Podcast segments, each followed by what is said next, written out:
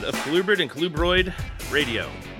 Uh, this is a podcast dedicated to colubrids and snakes that are like colubrids, and we're going to get into this in a minute. Colubroids. Uh, they don't have much love on the podcast or in the podcast universe, and my co-host Matt Most and I decided that they needed it, and we're here to give it to them. So, I'm Zac Loughman. Uh, more on me in a minute, but my co-host here, Matt Most. How you doing? Hey, I'm doing well. And yourself? I'm doing great. So this is weird, but we're gonna give it a go. So uh yeah. Uh so the, the million dollar question, Matt, is why are we doing this? Why a why a podcast on colubrids? Well, I think you talked me into this, didn't you? you yeah, said, yeah, I hey, did Matt, actually what... do that. Get a phone call Saturday. Hey Matt, uh, what are you doing on Friday night? Nothing. Mm-hmm. mm-hmm. And here we are. No, um, in all honesty, though, I mean, as we explore different changes in not only our hobby, but also in the realm of herpetology, I think this is a group that's been underexplored and especially in the hobby has been getting a lot more interest. And one of the things, obviously, is to make sure that we're presenting information in a positive way so that new mm-hmm. keepers as well as experienced keepers can gain from those experiences of other keepers. Um, obviously, as we procure information. YouTube has been kind of the mm-hmm. sensational aspect, and unfortunately, there's a lot of garbage out there. Yes, lots of garbage, and well, we're, we're hoping to to alleviate that a little bit with this, I guess. Trying to, right? Yes, at least we're trying to. We're gonna give it a good go. But uh, presenting information in a positive way, I think, is the best way to procure information towards the hobby as well as advance our hobby more as it seems as though since mid 80s, early 90s, when a number of these species were prolific in the hobby and then kind of dwindled away, we've lost a lot of the aspects of keeping as well as experience of setting up a scientific experiment in our own mm-hmm. room and um, homes as well and learning about how to justify as well as advance the actual keeping skills of species that are commonly kept but also advancing some of the skill sets of our our keepers. Yeah, and as far as the podcast universe is concerned, you know, reptile podcasts have, have proliferated exponentially. It seems in the past year or two, and with the Morelia Python uh, radio network, you know, I, I, I listen to those all the time. I spend a lot of time in the car driving from point A to point B. I know you do too, and uh, I feel like I know far more about Morelia and Antaresia and all these different Python genera because I've got Morelia Python radio. And I, I oftentimes found myself like wishing and, and, and hoping that there would be that same kind of format for a podcast that would cover the snakes that I absolutely love, which are colubrids. And it just kind of got to a point where I realized quit bitching about it in your mind and just grab the bull by the horns and and and, and do it yourself. So when it, when I kind of came up with the idea of maybe doing this, I, I, talked with Eric, I talked with Lucas, who's my grad student and part of the network, and was like, "You think we could do this?" And they both were were all about it. And I, uh, the first person I thought of when it came to somebody else was you, because uh, we we share similar interests. We're, we we've got very we got a lot of breadth between us. Uh, you have far more keeping experience uh, than I do, but at the same time, we both like our oddballs, but we both have corn snakes. So right. you know, it's kind of the the. I, I, think that this is a very natural fit, uh, for the simple fact that our approaches to maintaining these animals are similar but different. And one of the cool things about us is that we're open minded, and you know, we have science backgrounds, um, and we'll get into that here in a minute. And, and when you're when you're raised in the you know scientific universe, you're taught to be, remain objective, and you don't obliterate someone's idea right off the bat just because you don't like it. You wait for the evidence to come in to basically say yay or nay as to whether you're going to adopt a given aspect of care into your keeping strategy. And and that's something that we're both really big on. Uh, and, and this podcast, we hope it's going to be a, a, a vessel for evidence based herpetoculture, which is something that we both, you know, strive to do. So, with the ultimate format of this, if, if you're wondering, like, what's this going to be like? Uh, I you know, I'm not bowing to the Podfather and, and Eric and Owen, but at the same time, I've been listening to their podcast for literally ever, and I just love the format of MPR. And so, if it ain't broke, don't fix it. So we're essentially going to do the exact same thing with this one, where we're even going to steal the same questions. I asked Eric for outlines. Uh, and the the outline we have tonight uh, is a direct result of an outline that he gave us from one of their episodes. So it's going to be the long format, 90 minutes, two hours, something in there. And we're going to basically bring on breeders. We're going to have questions uh, that the two of us are going to discuss. Uh, we're also going to have some herpetology for the sake of herpetology. We both have backgrounds in that.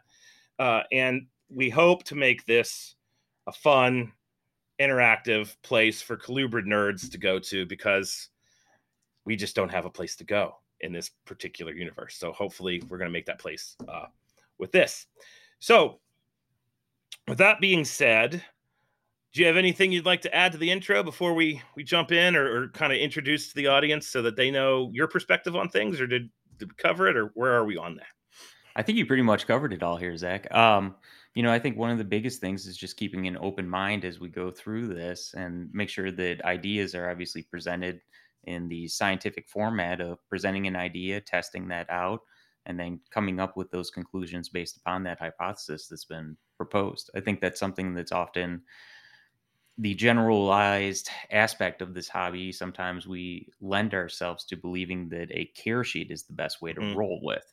And for a number of animals, we're really not advancing the species, but rather we're sustaining that. And I think we're, we're going to get into that a lot in, in this realm of colubrids too as well and explore that too as well because there's a lot of information that is missing um, yes absolutely and you, know, you hear a lot of people complain and, and for lack of a better word bitch about care sheets but then you you don't oftentimes hear an alternative proposed uh, or or an outline of a of, approach proposed for people that are reliant on care sheets. And that's one of the things that we hope to do with this is kind of dig into details and, and just really kind of when we have a, a guest on and they are the keeper or the breeder of a, of a weird obscure colubrid or king snakes corn snakes w- those kind of nitty gritty little details are what we're all about with this uh, because once you get that information and you have it in your toolbox that serves as that evidence to basically uh, shot or shoot your husbandry methodology into the you know future. And one of the things you're not going to hear here here is, well, I've always done it that way, so that's the way I'm going to do it. Um, because at any point in time, you can learn something new, and when you learn that new little nugget, if you're willing to adapt, you're you're keeping maybe better. You might end up getting more eggs. You might not lose as many neonates if you learn uh, some new technique and you're willing to change the way you do things. So that's what we're all about here. And yeah, so that's basically our introduction to our introduction. So now I'd like to uh, address uh, one aspect of this, which is first and foremost, uh, why or or how did you get into reptiles? We're going to kind of we're already bucking the outline here. Yeah, but I yeah. think it's good for us to kind of get into our backgrounds before you know we get into some science and stuff like that. Yeah, definitely. Um, so I was raised in a suburb of Chicago, and during the time, there was a lot of new animals coming in, both from Madagascar, Africa, and as any child, we all explore the aspect of dinosaurs. We enjoy mm-hmm. going to museums, zoos, and being in that realm of Chicago itself lended mm-hmm. itself to a lot of scientific um, beauty and joy because you had natural history mm-hmm. museum, science industry. You had both Brookfield as well as Lincoln Park Zoo and we used to go to the museums and explore that. And I think, like many people in this hobby, were attracted not only to reptiles initially, but to dinosaurs. Yes. And then we look at the evolutionary development of these reptilia and how they're actually transformed into that. And at the same point in time, you started to see a lot of things being brought into the hobby. Uh, Philippe de Vosjoli writing the white pamphlets of care. Mm-hmm. I love those. number. yeah. um, but that's when we started to really explode, from my perspective, the herpetocultural aspect of this hobby. But bringing it even more forefront was growing up in an area where a lot of pet stores were developing, but at that same point in time, probably one of the well, not the first, but one of the more mainstream in the Chicagoland area was Chicago Reptile House. Nice. And obviously, at that point, I mean, you saw so much stuff coming in from Madagascar. Um, you saw huge monitor lizards, a lot of stuff that we don't see anymore in that type of aspect. And being in a close vicinity to Chicago Reptile House um, was always an adventure. Not only because you had to get feeders if you had some sort of reptile or amphibian, but uh, my grandmother, I, I grew up in a single family home, and my grandmother lived with us, and she always procured the aspect of if you want to take care of something responsibly, you need to read and educate yourself accordingly. And in that aspect, um, before I would actually purchase any sort of animal or setup, I actually built up quite the library of Philippe's uh, mm-hmm. documentation, as well as some of the first eco books, too, as well, that were published at that same time. And learning about the animals and looking back at some of those things, you start to even question some of the new keeping skills and old keeping skills of how mm-hmm. things were done. You know, obviously, technology has changed drastically. I mean, we're looking at new developments in lighting, heating, and some of those things we didn't have that at that point in time. You had yeah. regular heat bulbs that were used for dome lighting mm-hmm. in in painting situations. But that was kind of the pinnacle aspect of the reading, learning about the animals. I mean, even on weekends, um, at that point in time, uh, my uncle lived very close too, and we would dissect frogs on a Saturday outside to learn about anatomy. So it was bringing everything more full circle too, as well. Because my interests and really kind of the realm of graduate school for myself was actually biomechanics. And oh, cool. it kind of brought everything full circle because there were so many interesting aspects of keeping animals like how is a chameleon able to shoot their tongue out how are they able to capture prey um, there was just a lot of questions, and it brought those um, questions to full circle in learning about the natural history of the animal. Because at that point in time, I wasn't interested in breeding the animals. I was yep. more interested in collecting, learning, um, trying to advance my hobby skill set. Because at that point in time, you know, bearded dragons were a thousand dollars a piece. Yeah, they weren't insane. really especially when you think about it, because they're probably one of the highest number of animals bred worldwide. Oh, without question. Yeah. And, you know, even, and I, I, feel bad for a lot of the younger keepers now because I'm sure you remember getting Glades Herp uh, wholesale price list in the mail, and you'd be like, mm-hmm. wow, you can get tree frogs from Africa, mm-hmm. South America, all that stuff.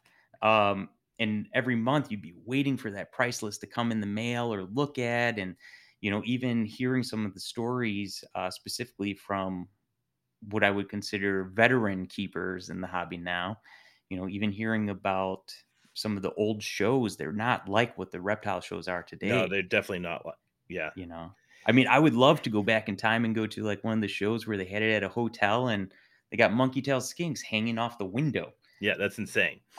or pulling no. open dresser drawers and new species uh, being discovered and identified and nothing available on it. Mm-hmm. Um, but you know, even in terms of that, a lot of information wasn't around, so it was really about exploring the not only natural history of the animal, but also geographically learning about mm-hmm. those areas and that brought in a lot of context too as well in terms of learning about cultures learning about a number of things that really kind of brought it full circle too. Yep. No, I had a, a, similar background. I, I I was an epic dinosaur nerd. Uh, yep. Absolutely huge. My museum. So I grew up in in the northern panhandle, West Virginia, which is that itty bitty little bit of West by God that's sandwiched between Ohio and Pennsylvania.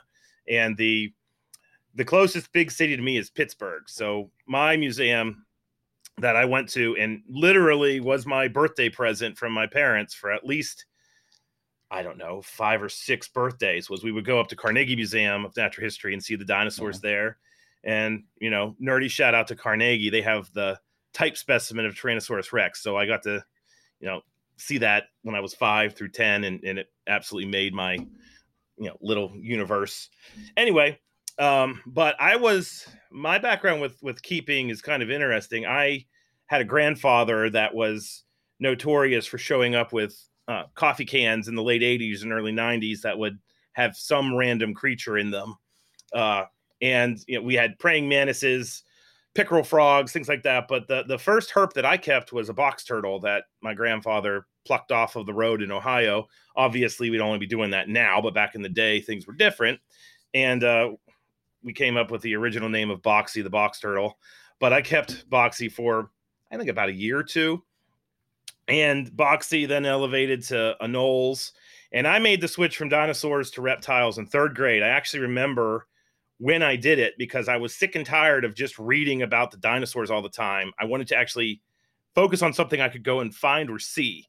And you could see the lizards. So I, I did a hard, you know, stage left the lizards and and and basically natural history has been my game. It was my game before I knew natural history was a thing. Um, and so I went to college where I teach uh, at that time, it was West Liberty State College. Now it's West Liberty University. And I got my undergrad there. Had a wonderful advisor who was a snake guy, uh, Mr. Gordon. And, you know, the first copperhead that I caught, I, I, collected it and it lived in his living room until it dropped babies. And then we let the mom and the babies go and we kept one of them, which ultimately became the only venomous snake that well i've kept two uh, one of two venomous snakes that i had but i didn't really get into herpetoculture until i was in college uh, my mother would not let me have a snake um, the, the infamous bit of Loughman family lore is that when i was getting ready to graduate high school mom said uh, I will either get you a Jeep Wrangler or a or a snake. And I said, well, I'm definitely taking the snake. Uh, I kind of knew she was bluffing. but at the same time, you know, there was like no hesitation. And my first snake was the obligatory corn snake. Mine wasn't a little worm; it was an adult. Um, so my initiation into legit herpetoculture, the way I like to think about it, in the late '90s, was with that corn snake. And the herp show that I always used to go to was the All Ohio Reptile Show in Columbus. It was a monthly show. It was one of the first. In fact, I think it was the first rotating monthly show or something of that ilk. And and like you said, I remember going to that show the first time, and my mind was it wasn't blown, it was obliterated because I saw all these animals that I had read about in books, and, and I was seeing things that like like I held zoos in high regard until I went to that show. And the first Matamata I saw, uh, I was just like, oh my god, like is is that thing real? You know, I've I've seen these my entire life in books, um, and and here it is. And so through college, you know, I had all manner of, of things. And at that point in time, was absolutely keeping, it wasn't breeding. And then I went on and I decided that I was going to pursue natural history as a career. So I went and uh, did graduate school. I did graduate school. My first semester was at Florida Tech in Melbourne. And, and uh, I just got married, and my wife and I moved down to Florida, and we lasted one semester. Turns out that hillbillies like me don't do well in that flat open space that's known as Florida.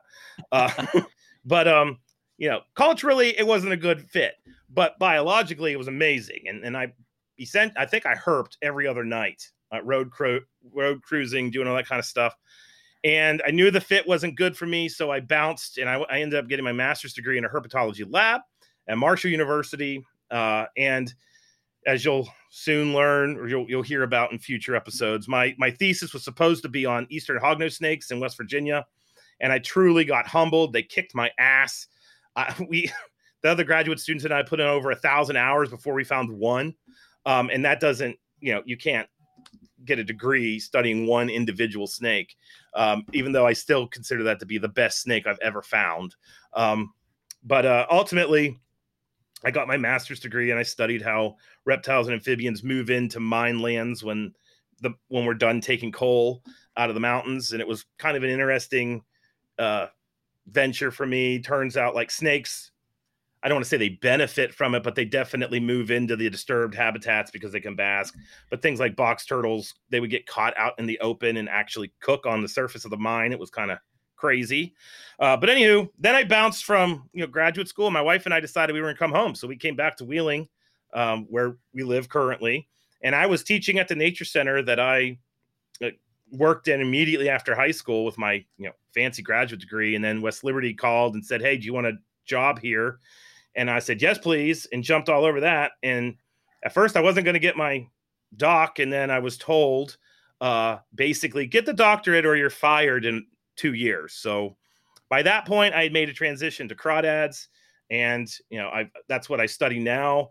The herpetology job market was saturated. Nobody studies crawdads. If you're sitting there thinking he studies crawdads, yeah, there's a reason because you're thinking that. And since you know I did that, it's kind of the whole big fish, small pond thing, and it worked out really well. And I ended up getting my doc with that. And then in 2016 is when my life changed. Actually, technically 2015, we hired a guy named Dr. Joe Greathouse who came in and said, Hey, let's start this zoo science major. I was like, What the hell is a zoo science major? Um, and it turns out there's a major that prepares people to work in a zoo. And uh, I was all about it. We've got a zoo. I worked in it in college, right down the road, less than 10 minutes away. So there were only a handful of these programs across the country. When you're a small school, you're always looking for a niche.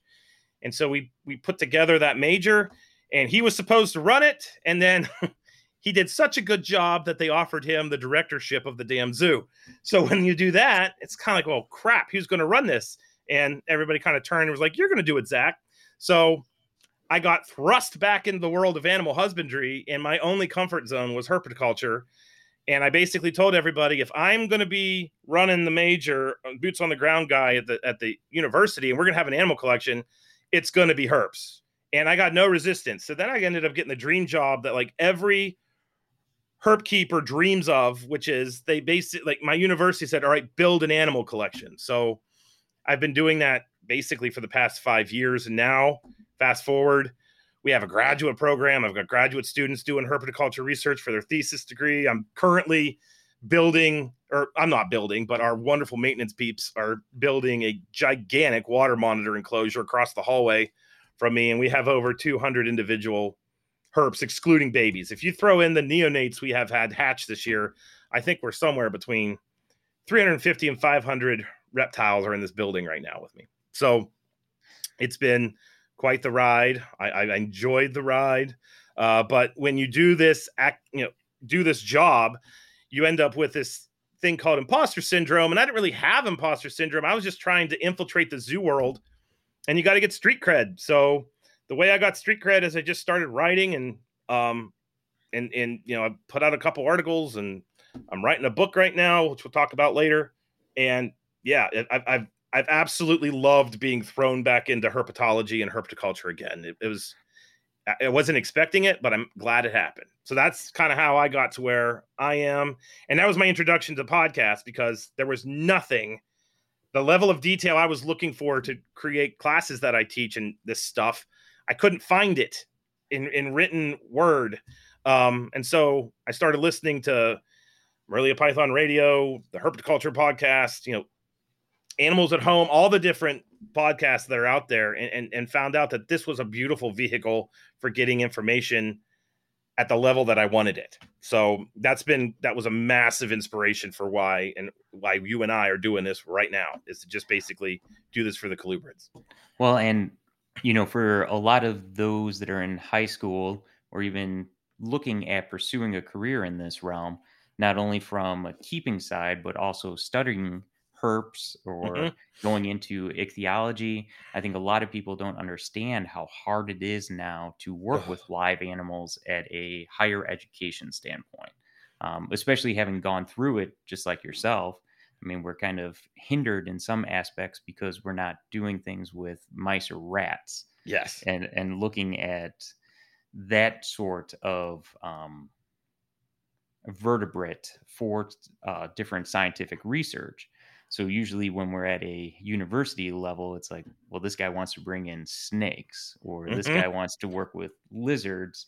But not only that, um, I think it might even be important from your perspective, even for those interested, to maybe even identify like how hard it is to work with IACUCs and stuff like that for live animal research. Um, Yeah, people people think that you can just pick up the snakes if you're out of college and start studying them, but like all things, there's a bureaucracy and hoops you got to jump through. And the good thing about my university is that we we absolutely do that because it's it's a necessary evil. It makes sure that you're not harming or hurting the animals, and it kind of covers your butt in case anybody were to come after you. But my school's been really good about attempting to streamline that and not let it get in the way of actually getting things accomplished but at the same time kind of keeping everybody honest but at bigger schools oh my gosh it's it's it's absolutely insane so yeah because gonna... when I, I remember doing my master's at loyola and i almost wasn't able to finish it mm-hmm. because mm-hmm. there was always questions about what was going on yeah it's it's a nutty world bureaucracy kills productivity but we're not going to go down that rant because I could no, go no, for about no. five hours on that one. so no, I just think it's interesting because a lot of people would think, well, I can just go to school and study this, mm-hmm. where yes. there's a lot more stuff that goes into it. Yeah, absolutely. Uh, so that's kind of our backgrounds. So one of the things I'd like to talk about right now is the the name of the podcast because it, it's Colubrid and Colubroid Radio and and there's a reason why we're using that word colubroid. There's a good chance some people are like, "What the hell is a colubroid?"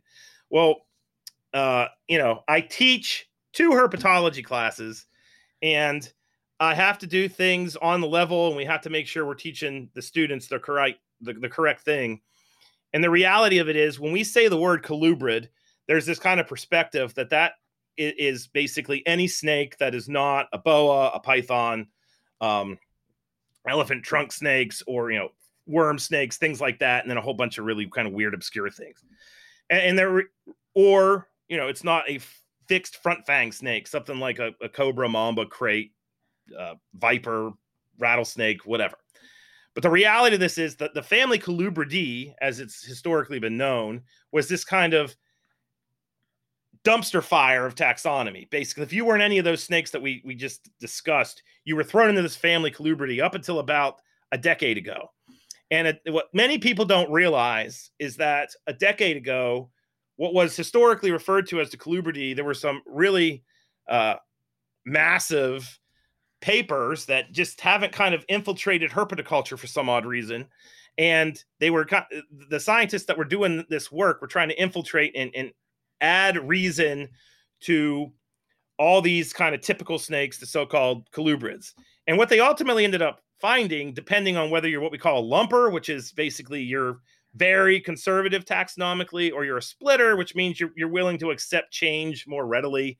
That's the way I like to describe splitters, because I might be one myself.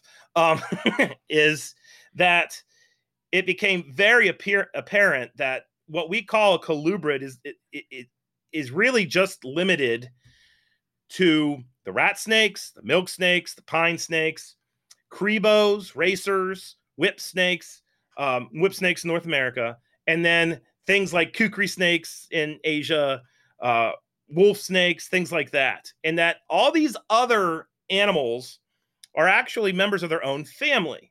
So when we talk about garter snakes, water snakes, keelbacks, those are all now you know, people use the word natricid in the hobby, but what I don't think they know what they're what that means necessarily. All of us, some people absolutely do.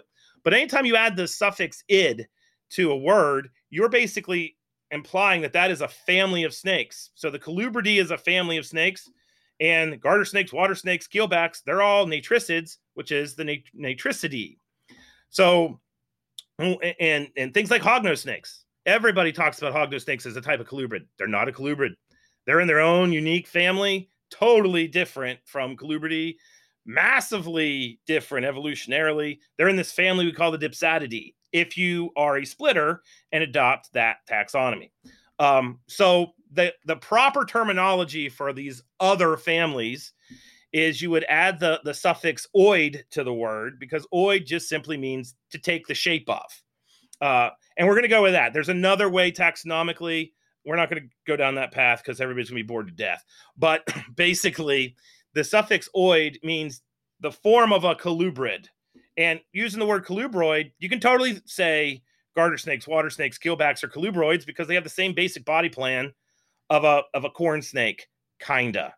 Um, things like hognose snakes, false water cobras, uh, mussuranas, Barons racers. Those are all those dipsadids, dipsadidae, family dipsadidae, but they're colubroids because they have that body plan of a colubrid. So we decided to make our title scientifically accurate. I couldn't just go with colubrid radio. You couldn't either. So we, we, we came up with colubrid and colubroid radio. And, you know, our whole goal here is to teach. So uh, with, with that being said, we, we can't, we can't Sorry, it's it's it's a hill, a nerdy hill I'm going to die on, but we're going to go with the word colubroid because every time I see people talk about my favorite colubrid is a hognose snake, I don't understand why, but a little part of me dies. Like just I die in that moment. I, I'm long dead, resulting of that. So anyway, uh, so that's the, the the reason or justification behind our name. Um, and you know, you can always educate people. And when we say educate, that's not like correcting in a bad way. Don't walk up to whoever and be like, ah, you're saying it wrong, blah. That's not what we're saying. We're just simply throwing it out there into the ether so that people can pick that up and adopt it.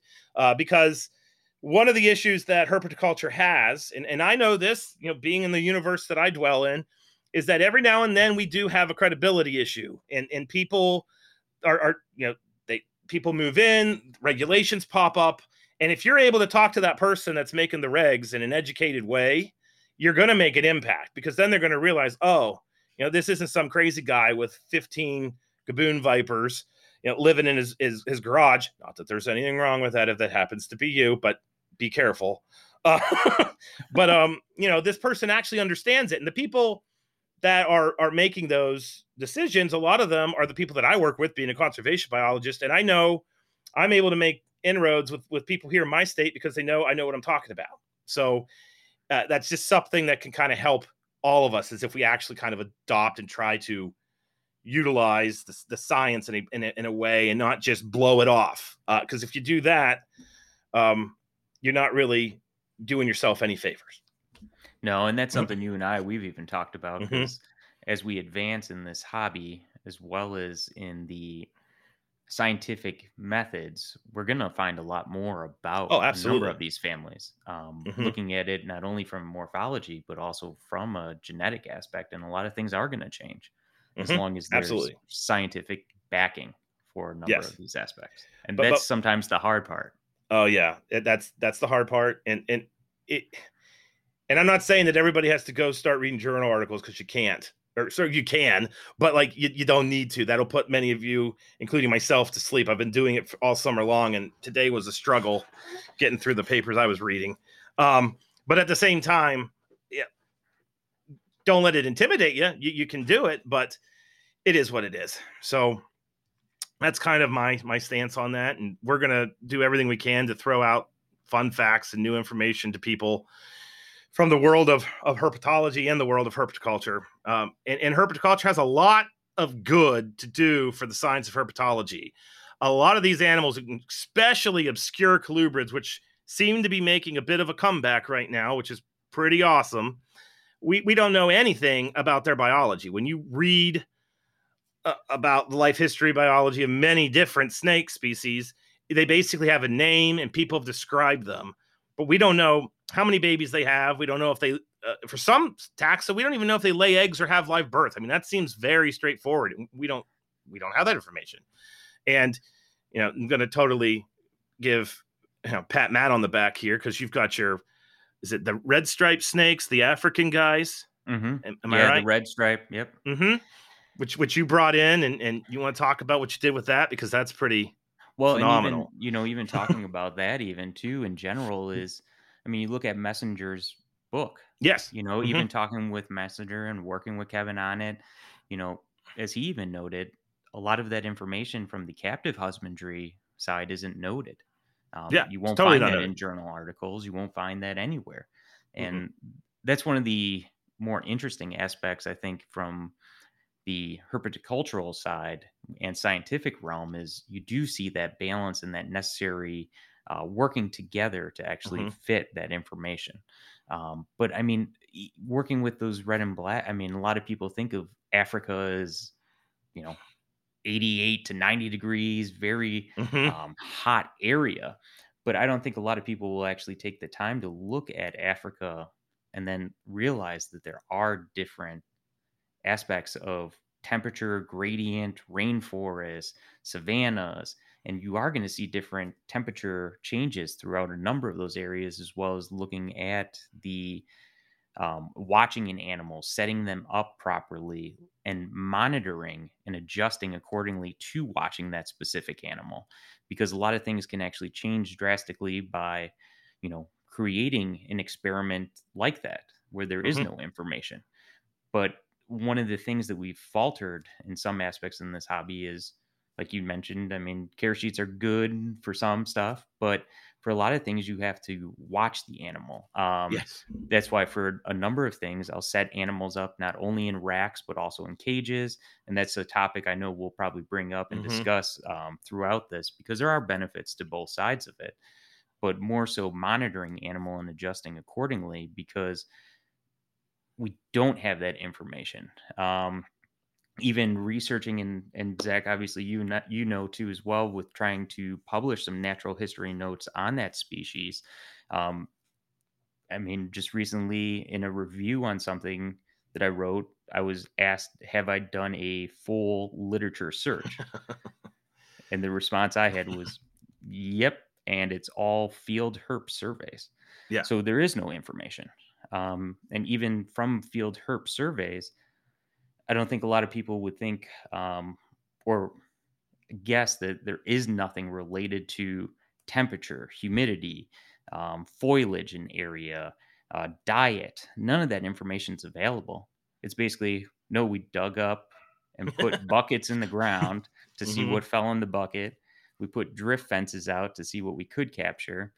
And so we are missing a lot of pieces of husbandry as well as number of clutch sizes a year, um, number of eggs in a clutch. And by having some of those animals in the hobby actually helps to educate not only from a hobbyist standpoint, but for the natural history of that species. Yep. And you're going to lose a lot of animals doing that, um, which is unfortunate, but is the truth.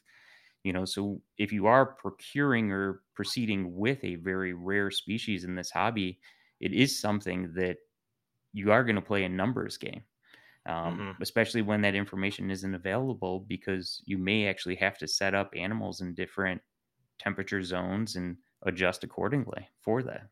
Yeah. Because I think most of the people that actually purchased those animals, they lost a lot of them. Um, I can say that even from my standpoint because I lost a lot of them, and even in that um, keeping of those animals, you know, sometimes we forget that a wild caught animal is going to have parasites, and in some reasons you may need to treat them appropriately.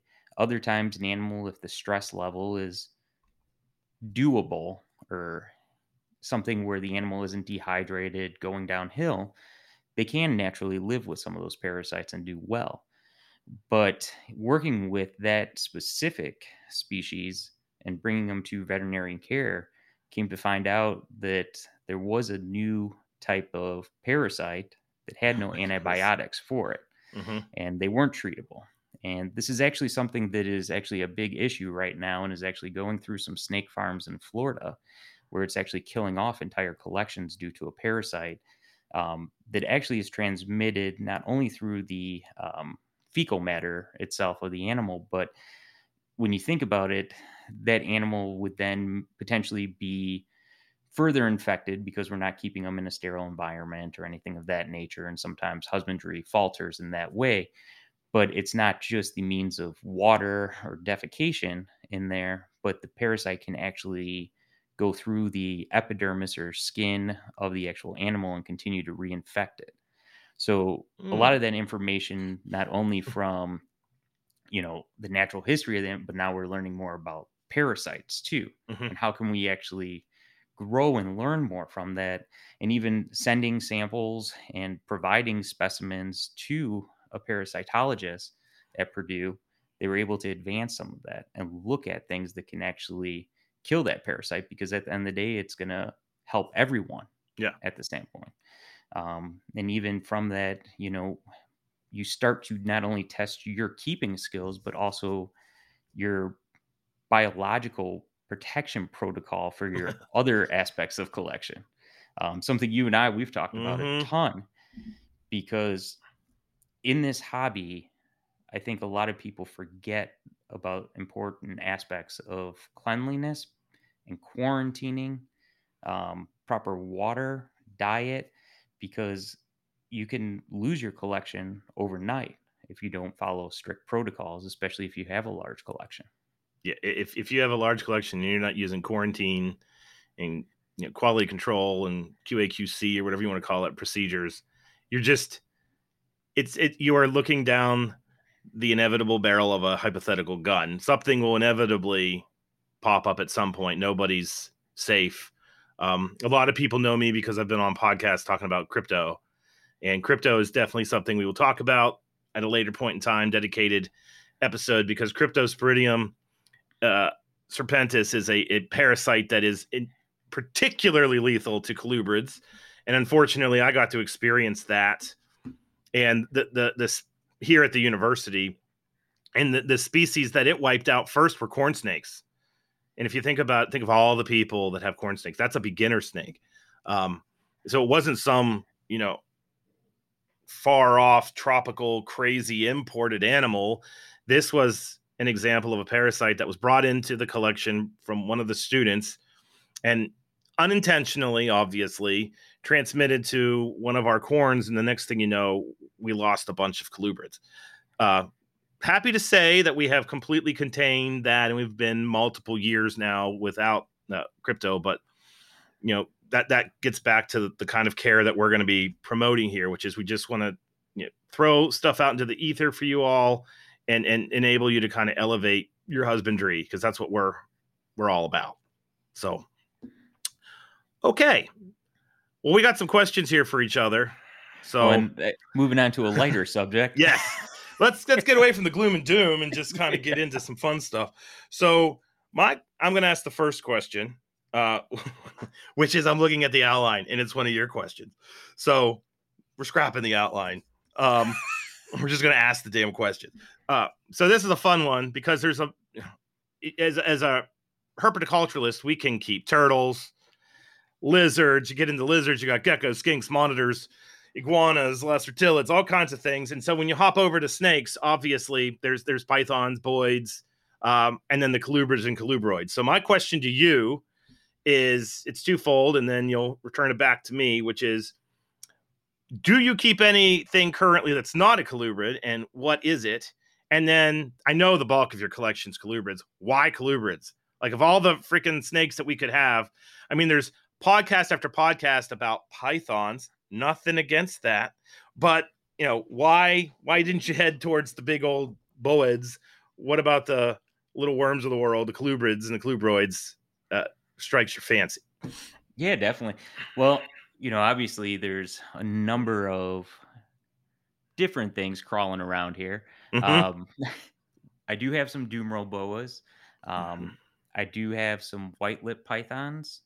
nice Um, yeah, so the reason why for some of those different species that I went down the path of that is actually because I don't see a lot of them being produced anymore.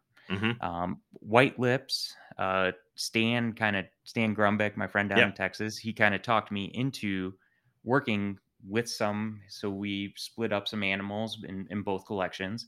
And part of it was the fact that we don't see them anymore in the hobby. Yeah. And eventually, and this is something that we're seeing already as a result of COVID, is the number of imported animals has drastically decreased Mhm. um, which is part of the reason why we're seeing such a scurry in the purchasing and, and sale of a number of species. And also, I think what's fueling some of these prices right now is just Yeah. the availability of animals.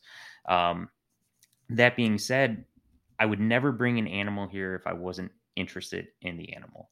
Yep. Um, a lot of people falter from my perspective, and I see it in a number of emails that I get because a lot of people will chase the monetary realm Mhm. of this hobby. I wouldn't pursue the hobby for that reason because things change, things go in fads. And if you're not happy with an animal, you shouldn't pursue it. You shouldn't procure it. You really should just let it to someone else that's going to be very interested in it because we are going to see different waves. Right now, part of the um, aspect we're seeing in the hobby, and another big portion of procuring this, uh, proceeding with this podcast is we're seeing a huge interest in colubrids. Yes. And and it's obviously a, a direct result of the fact that they've disappeared from the hobby.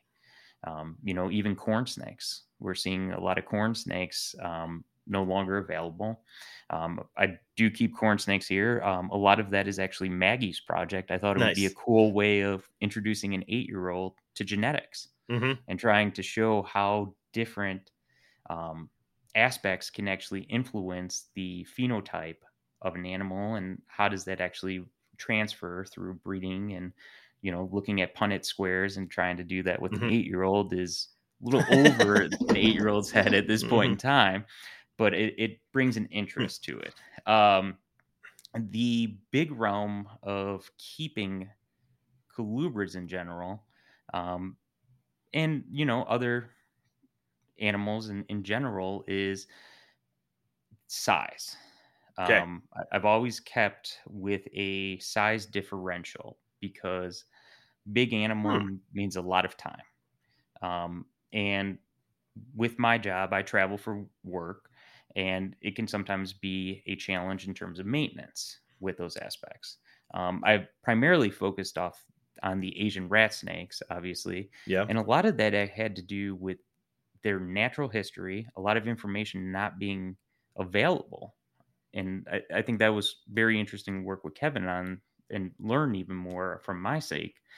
But the natural color of mm. those mm-hmm. animals is just outstanding. And I think we're going to learn yeah. a lot more. Obviously, Zach, we're working on something there mm-hmm. too. Um, I think we're going to learn a lot more about locality. I think we're going to learn a lot more in terms of how animals are identified. And that to me is very interesting because yes. there's a lot of unknown. And that's what actually fuels my passion for a number of those different colubrids, especially Asiatic animals, is there's a lot of things that haven't even been explored anatomically on a mm-hmm. number of those species. Um, some things may never be explored. Some things may never um, be explained in the way that we think. Um, but from my background, like I was saying, I mean, my educational aspect was uh, biomechanics. So I was always interested in how things worked and functioned in a means to um, reiterate why animals are doing that. And that's what I've explored, and that is a big portion of why I keep a number of colubrids, not only off of size, but the natural history of the animal, the color of the animal. Um, now that being taken into account, I I did keep David's rat snakes here, and they're a brown snake. Yep. but, but, they're a pretty badass brown snake. they are. Um, mm-hmm. I remember even uh, procuring those, and the offering group was an adult male and two hatchling females. Oh and goodness. when you talk about working with people on collaborative projects, and I'm, I'm sure this will come up in our discussions with um, other people as we bring more people mm-hmm. on, but working with people on projects can sometimes be extremely challenging because sometimes people forget the nature of why we're doing this. Mm-hmm. Um, and sometimes we have to make those unfortunate phone calls of death or yeah. things of that nature. And for some of those new species in the hobby, they're not cheap. No. Um, so I remember calling Stan probably like a month into having that group, and the adult male died. Now you're stuck with two hatchling females. Uh. You know, um, but like Stan always said, we'll work our way through it. But it was always very interesting to not only on colubrids themselves, but like white lips. We, you know, trying new things, exploring new aspects because they're not readily bred in captivity. Um, Loxocemus are another yep. species that I have here, uh, the Mexican burrowing python, and those were actually gifted to me by Stan too as well, um, just to try to increase not only the captive population, but to ensure that I had some at my house, he had some at his house, um, because if something ever happened to one person's collection, at least there was a backup. Yep. In that sense. No, that's um, that, that's the smart way of doing it. Yeah, and and that's the fun part. I mean, Clint and I, uh, Clint Bartley from Bartley Reptiles, we've explored that. We work on a number of projects together too, and it's fun. Yeah. I think that's the the cool part with doing stuff like that is you can enjoy and talk about your passion even further. Um, you know, even you know some of the people that have just focused on ball pythons, right? Mm-hmm. They're not necessarily interested in the natural history of the animal. Um, some people are in, very interested in the genetics of the animal, which is you know awesome. I mean, there's a lot of stuff you can do, but for some keepers, if you asked them where they were found, not only in terms of geographical location, but where they actually live, they wouldn't be able to tell you. Yeah. Um, so that's kind of what's really pushed me one way or the other.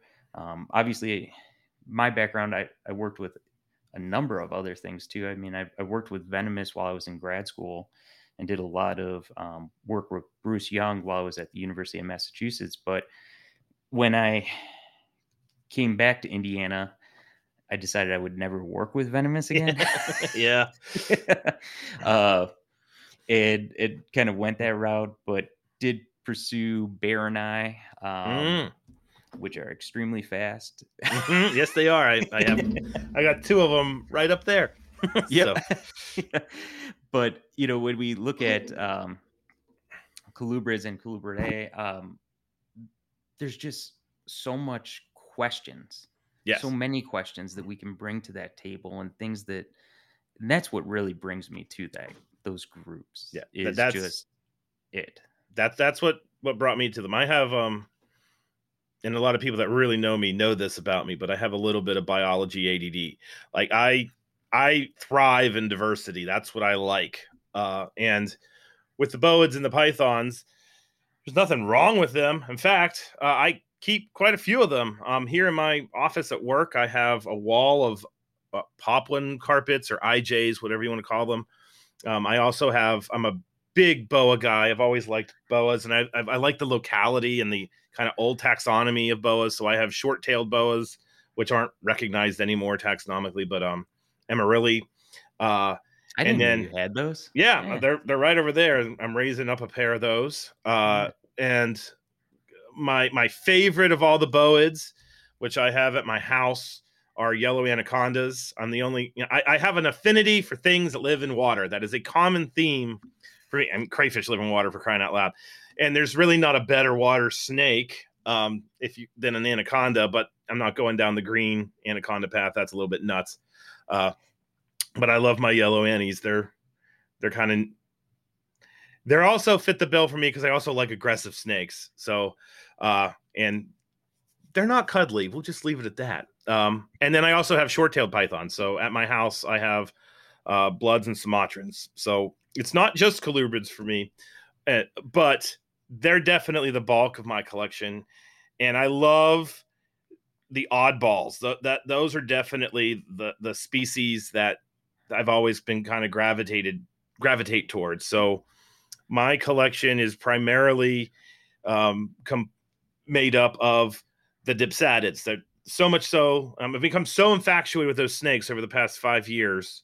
Like I, I started off sitting on my couch trying to figure out what we were going to get for zoo science. And then i wanted to have my own special little project that was mine that i could maybe do some husbandry work with or something. And uh, that's where of course lots of people know me for my false water cobras. And they live in water. They're kind of the ultimate water snake. At the time i thought yeah we're not going to go down that path. They're venomous. I've now subsequently learned they are. They do have Duvernoy's secretions that are significant but at the same time they're not as bad as people made them out to be. Um, and i basically got them loved them and then well if i like these i probably would like tricolor hognose snakes. So I, I picked up those which aren't related to north american hognose snakes guys but everybody thinks that they they're like basically the same thing. They're they're distant they're in the same family but they're they're definitely not the same lineage. So you know and that nerdy evolutionary history and natural history and biology. I like that. So it's really cool to have at my house a tricolor hog in my left hand and then a western hog in my right hand and know, you know, this is convergent evolution right here. Like, you know, and I get to see it and I get to interact with it. Um so my interest with the colubrids is definitely with the diversity and it's with the fact that you can absolutely make little discoveries when you're working with them. Um, because a lot of these taxa just showed up in herpetoculture within the past decade, uh, and we're just now figuring out how to how to breed them. Um, and, and I love that part of it. So for me, Heck, for some of that, it's keeping it alive. yeah, just freak. Oh, I know all about that. I, am going down that the path you went with the red stripe snakes with um uh, Erythrolamprus typhlus, the the velvet swamp snake, I think is the common name, and uh, I love those things. They're beautiful. The bright green little colubroid that you can keep in like a 20 gallon long. Um, and unfortunately, they're not established in herpetoculture at all. And I just have been nabbing every one that I can get my hands on. And I get them established. They're doing great. And then I check on them one day, and half of them have been dead. I have no idea why.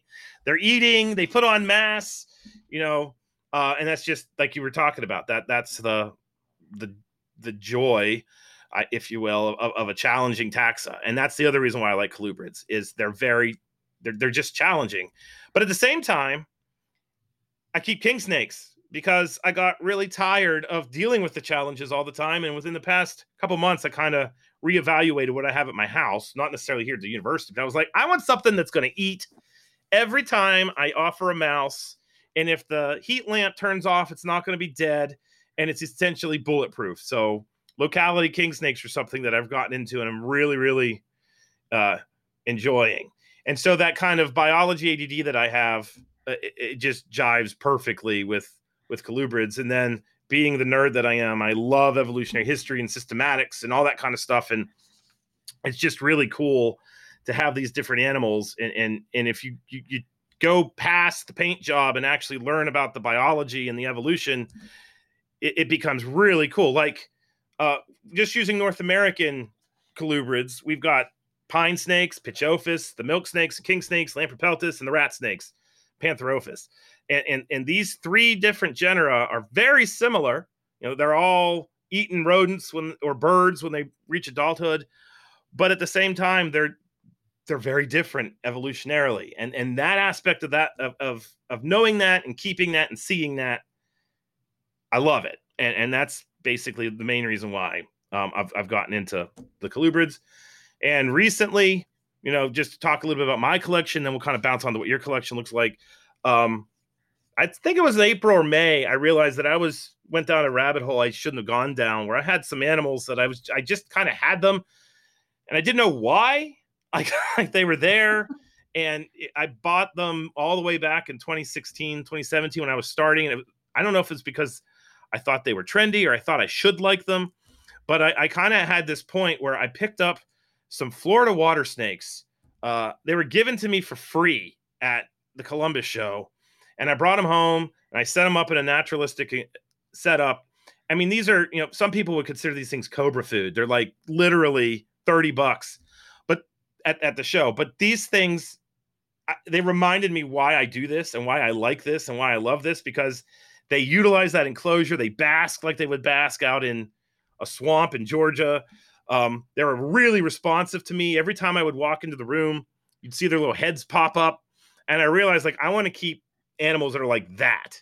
Uh, I don't have hundreds of animals at home. I have I don't know, 40 to 60. And, and some of those animals are just an extension of the zoo science collection here because we do a lot of the quarantine at my house just to get them completely out of this building in case there's something uh, wrong with them.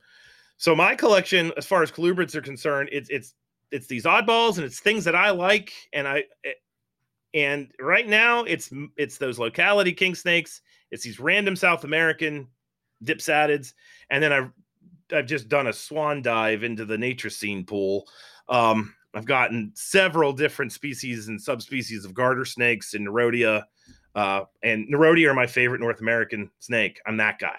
So uh, the fact that I got them at home and they're, they're, you know raising, I produced Florida water snakes for the first time this year. And I will say one thing: we will talk about the benefits and the downfalls to naturalistic enclosures.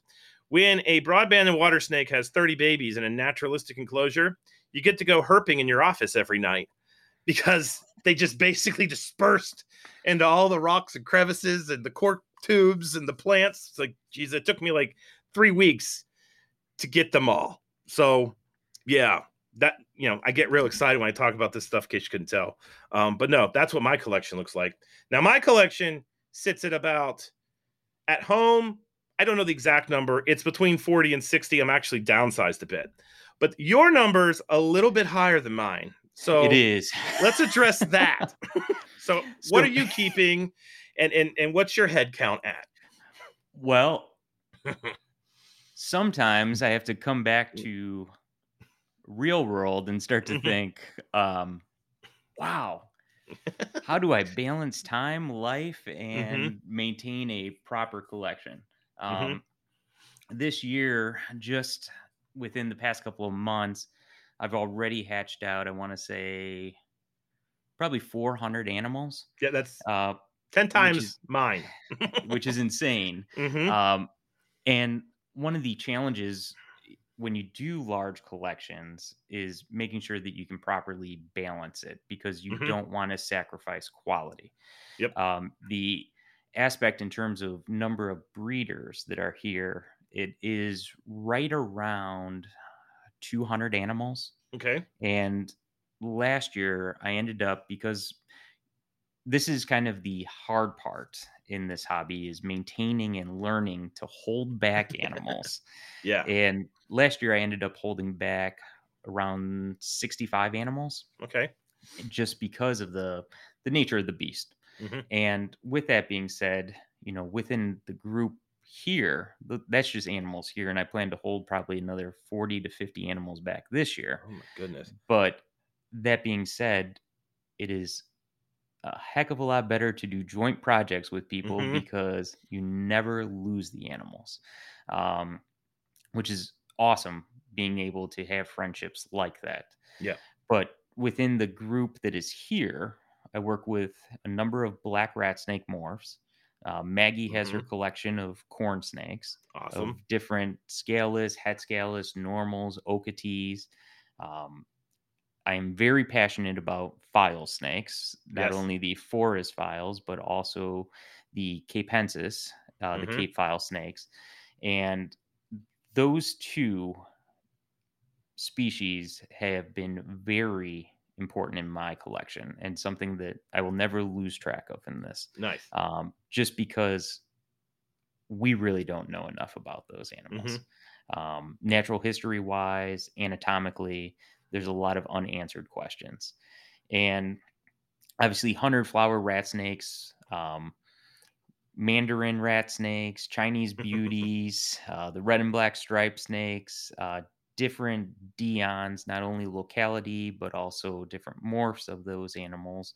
Um, all of the porphyracea that are commonly kept yes. in the hobby, um, which is also another one of those animals that will likely never leave from this mm-hmm. collection um, just because of the fact within the hobby we've seen a lot of hobbyist porphyracea pop up mm-hmm. and you can clearly identify those animals from the true subspecies of those uh, that also being said rhino rat snakes rain snakes um,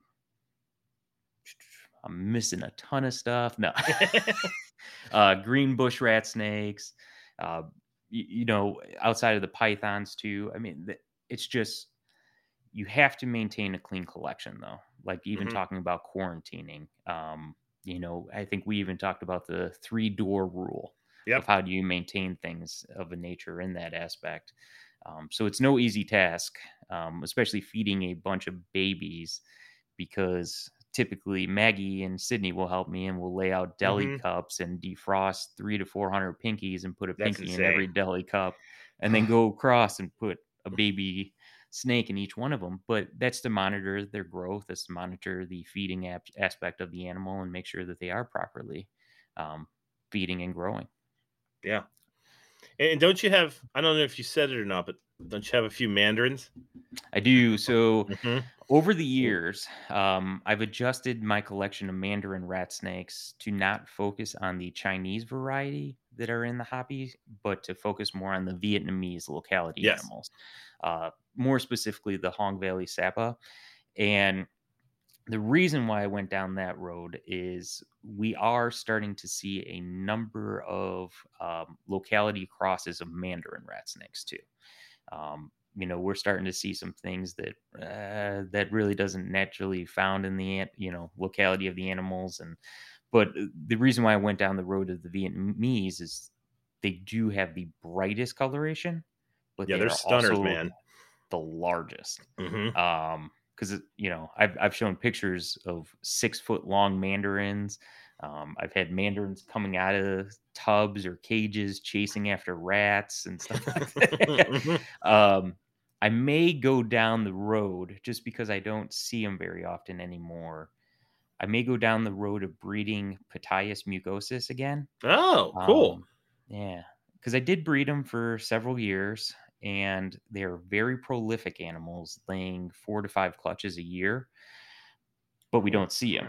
Yeah. Um, and part of the reason I moved away from them was not only time, but also space. Um, I had some big males that were probably six or seven feet long and maybe even longer than that. And they were aggressive animals. Um, and I, I kept my Ptyas mucosus in communities of uh, multiple males and multiple females, mm-hmm. which always made it very interesting when feeding time came too, because nothing uh, more enjoyable than a uh, Ptyas chasing after you, growling yeah, across the room. That's pretty awesome. so, sounds like might be a fitting animal for your mm-hmm. collection. Mm-hmm. No, no, that's that's that, that's amazing to me. Yeah, that might have to enter the collection.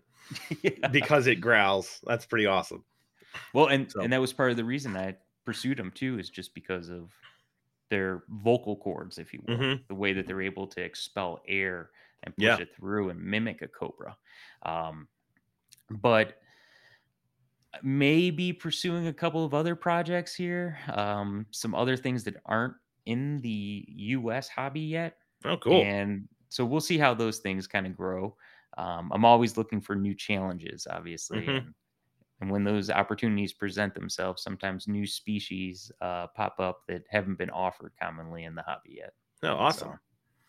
Yeah, my I just kind of did my like blah thing that I do when I was talking about what I have. But right now at, at home, what I'm working with, I have quite a few of the false water cobras. I I did a head count and then I did another head count. I was like, there's no way. And then the third head count, I was like, all right, that's happening. You might have a problem. But right now I'm sitting at, I believe it's, it's at 6.8. So I have 14 of them and those are big snakes. So I kind of keep the collection low because I found my animal if, you know, and, and we all yep. have that one snake where like, ah, this is it. And I was just fortunate enough to find it. So I have big enclosures. I, have a wonderful wife who was like, all right, the garage, take it. So um, I keep most of my stuff. Uh, well, the, the falsies have to be in PVC enclosures. I'm not necessarily, an, I'm not anti-rack, but for those animals, I am because when they defecate, they, they defecate multiple times a week. Uh, and if you don't have good airflow and you pop open that drawer, I mean, just the, the ammonia cloud that hits you, you know that that that snake's not doing well living in that environment. Though I do know people that do keep them in, in, in extremely large tubs, the kind of tubs you would keep um, large bloods in, and and they've adapted the, the the tubs. But for me, you know, it's PVC enclosures all the way. Uh, and then I have baroni, um, tricolor hognose snakes. I think I said that. mussuranas, Boiruna, uh, have some of those. Um, and then some odds and ends. I've got the, the Kings. I've got Andean Milks because I just like them. They're cool. That's not something you see that often either. It took me forever to actually get my hands on them. Um, I wish my male would grow a little bit more uh, because right now, if I put him in with the female, he's old enough, but he would be eaten. There's no way he would survive that. Uh, and then, You're like not going to take electrical tape and put it around the mouth, like the yeah, I may. I'm afraid that he'd be the female that I have is is ravenous. She comes launching out of the the tub every time it's opened. Um, but anywho, uh, and then I like um, I have some random North American rats. I, I bred for the first time this year. Slowinski's uh, rat snake used to be a species. Paper came out, made it a subspecies off of emoryi. Uh, tomato, tomato depends on how you look at that that whole deal. Um, and then, like I said, uh, hogs, obviously, Western hognose snakes. Took me forever to put together a, root, a group of normal Western hognose snakes. Turns out they're not normal because I bred them for a, a, student project and we're popping out albinos left, right, and center. So even if it says normal, there's genes in there that that aren't. That's okay.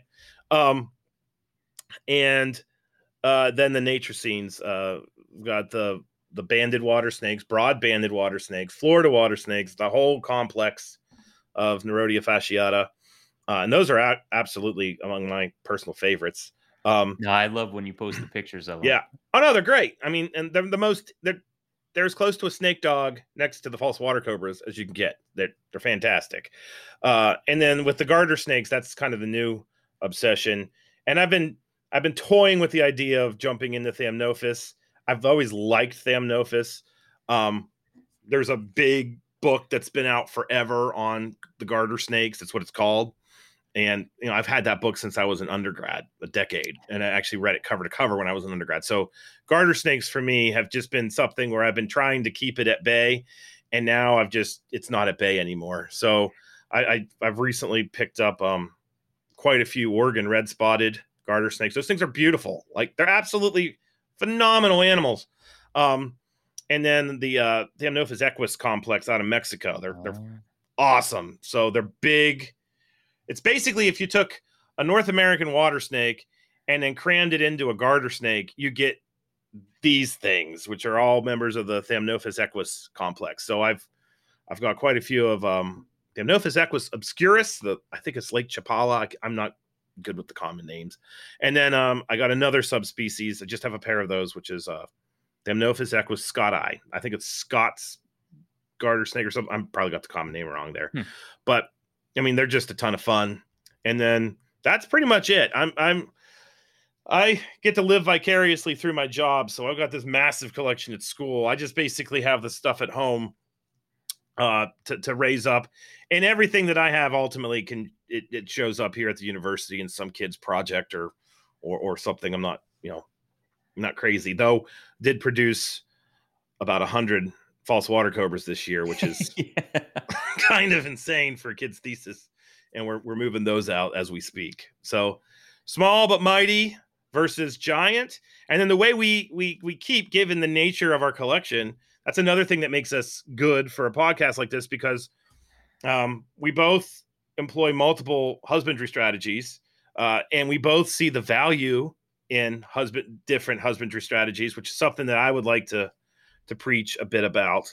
But my approach to things is is i you know at here at the university and at home the vast majority of animals are kept in pvc enclosures with mulch and hides and water uh, and that's just simply because we don't have the insane number uh, uh, of animals. Um, but we do have racks. Like we the the tricolor hogs I keep are in racks. Uh, the western hogs during the breeding season are in racks. The Lampropeltis when they're being reared up are in racks. The um, oh, I have Oreocryptophis and Japanese rat snakes too. That's that's that's my. I had a huge Asian rat snake collection, and it kind of all got shifted to our good friend Justin Smith, who's inherited it. He said on a podcast, "I like Asian rats," and I was like, "All right, here you go."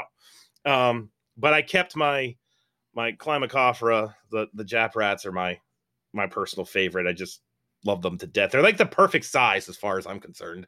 And then the Oreocryptophis, the um, I like Pulcher. Uh, which one? What's the common name for that one? I don't uh, Yunnan mountain rats. Yunnan mountain rat snakes. Yes, and I produced those for the first time this year. Though I'm fairly positive I have contributed to the hobbyist pulcher population because they're not.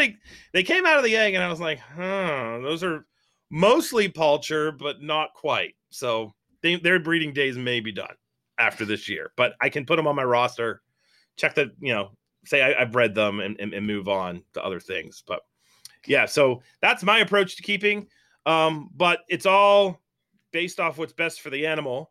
Um, and then there's also an aspect of of the time I I have because I like you, I'm an extremely busy guy, and that's part of the reason why I don't have monitors. If I had all the time in the world, I would have a giant monitor collection. I don't, so I don't have monitors. So the the colubrids kind of lend themselves to I want you know got to interact with them, but at the same time, two to three interactions a week for a short period of time is usually good enough to keep my collection you know moving forward.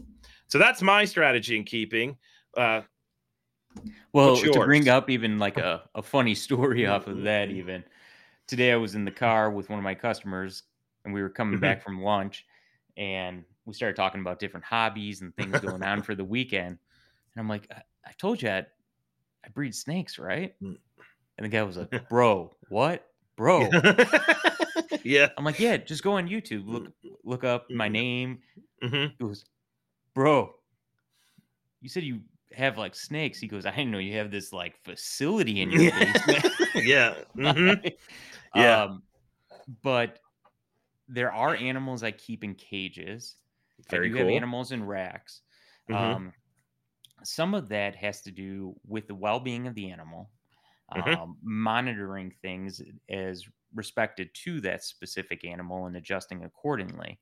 But one thing that we don't talk about in this hobby as much in terms of racks or caging is in my basement, I actually use UVB bulbs, but also full spectrum bulbs in the recessed lighting as well. And yeah. I do have everything on light cycles too, as well. Mm-hmm. So something a little bit different instead of just putting things in racks and calling it a day. Um, having that full spectrum lighting as well as UVB, even in racks, you still have mm-hmm. holes and you still are penetrating that cage accordingly. Um, now, I take it a little bit different of an approach with using a rack, and I actually, even with, so I switched uh, models of racks, and even with having holes on the top of the actual levels, I actually drill a number of holes throughout the actual tubs themselves, um, just to make gotcha. sure that you're promoting airflow through it. Because one thing that we do see from people keeping racks is you'll and I see it all the time posted on forums and that aspect of it is my animal has a respiratory infection. Your animal doesn't have a respiratory infection. Your animal can't breathe in that tub more than yeah. likely. Or there's stagnant air and now your animal has been breathing in mold and mm-hmm. now is basically creating a bronchial infection in the animal. But even from a veterinarian care perspective, if that veterinarian isn't familiar with that, they might be treating it for symptoms of a respiratory infection and not actually treating the animal itself and continuously promoting the issue within the animal. So we'll never correct the issue itself. Um, so there are ways and means to keeping animals successfully in racks. You have to be careful. You have to adjust. Um, if anything, I think the priority or ease of a rack is to offer higher sanitation. Yeah. And I say that because it's a lot easier to clean a rack or a tub itself than it is to clean a full vivaria. Yes. Um, and I you can know, speak to that. yeah. Well, and it's funny too because um, I mean, recently I was watching um, a podcast or a YouTube video, something about it, and it was like a Q and A, and it was about natural vivaria and setting up flora inside of that. And in my mind, I'm thinking, how are you going to be able to keep up with that? Because you're going to have urates, you're going to have a, you know, just feces, like no matter how many springtails, how many mm-hmm. bugs you put in there, there's no way you're going to be able to keep up with that. Oh, uh, yeah. The, the guy who, who who's the guru of, of bioactivity was just recently on a, a podcast, John Courteney-Smith, and, and he was saying like the, the idea of bioactivity is wonderful, and in it, it in herpetoculture, everybody kind of gravitated towards it, thinking it's now the gold standard, and that's what we have to do. And the guy that literally wrote the book on it was saying that it's great, but it doesn't necessarily like not everything should be kept this way because it's it's very difficult to reach that balance that you're you're trying to achieve with bioactivity and that maybe the, the gold standard should you should like learn about the biology of the animal that you are keeping and then maybe go for naturalistic uh aspects. Not naturalistic 100% just naturalistic aspects. For instance with the tricolor hognose snakes, those are burrowers. In in the Chaco of South America, those guys are spending a lot of time underground. So when I keep those in a tub, which I have mine in a rack, do the same thing you did. Got holes drilled in them, got light going in there. Um, but I give them about two inches of substrate in the tub, and they grow like weeds, and, and they're doing great. Now I know another uh, individual. He has his setup in PVC enclosures with full spectrum lighting, and he talks about them basking. So that's where the fun part of herpetoculture comes into play because I can do that that way. He can do it that you know his way, and then rather than flame each other, we just have a discussion and kind of figure out the not necessarily the best way, but the way. If that makes I don't know if I'm making sense, but you know that's kind of what I'm getting at. So well, there's obviously yeah. that balance. Yes. Right. You want to look at both sides of it, see what is advantageous, because from your standpoint of having the animal in the tub, they're likely getting more humidity and being yes. a burrower, they're going to strive for that humidity. In a cage, you're going to lose some of that balance to mm-hmm. within that. Um, but it, would be interesting also to monitor growth rates, feeding behavior. Yeah. Um, looking at all of those because that not only presents itself with the um, stress that the animal might exactly. actually be achieving or being exposed to and how does that animal relate from one side to the other because your animal being in a rack might not have that much stress because most animals reptiles especially they're isolates yeah. they don't they're not living in not all reptiles are living in large communities where they're not building that social bonds so it does promote somewhat of a, a higher feeding response in some animals, and it could very well be that balance. Because, yep. I mean, heck, even some keepers will black out a whole terraria on the outside but keep the animal in a glass cage too. Yeah. And then other species, you throw them in the rack, and it's it's just not gonna.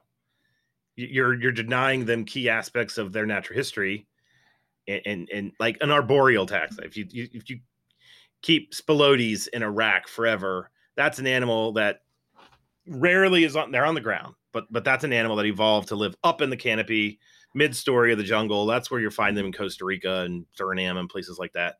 And when you keep that thing in a rack for its entire existence, we got problems probably. But when you're starting the thing off, like we had a clutch hatch here in 2020, I believe it was, and they were the bitiest little bastards. they, they were sassy as hell. And, and if we would have kept those things in naturalistic from the very get go, I don't think it would have been copacetic. They it took them all a little while, but once they started eating, you know, they were okay, but they were in their tubs. Um, then we moved them into the uh, PVCs once they got to a certain size. So you know that's all the kind of stuff that we're going to be talking about. Right, multiple strategies, not just one. So well, and everyone's going to have their different approach, and it, it really comes down to what's best for the animal. Yeah. So another question for you, and I like this question. Um, what do you think is a colubrid keeper challenge that colubrid keepers have that maybe other people that keep pythons, boas, monitors, geckos? Is there a, a challenge specific to the colubrid keeper in your eyes? And and if so, we'll be talking about that for the duration of this podcast and bringing these kind of points up. But what do you think is the is something that might be a little bit more unique to Colubrid keepers versus other keepers? Hmm. So from that, I hear this very frequently from people that may have switched from pythons or boas, and that is death. Mm-hmm. Um, a lot of people that have switched from taxes to colubrids will typically experience, from my perspective, or have heard and talked to people, is a higher mortality rate. And I think part of that is not related to the taxa itself, but based upon the willingness to adapt and grow and mm-hmm. learn from our skill sets.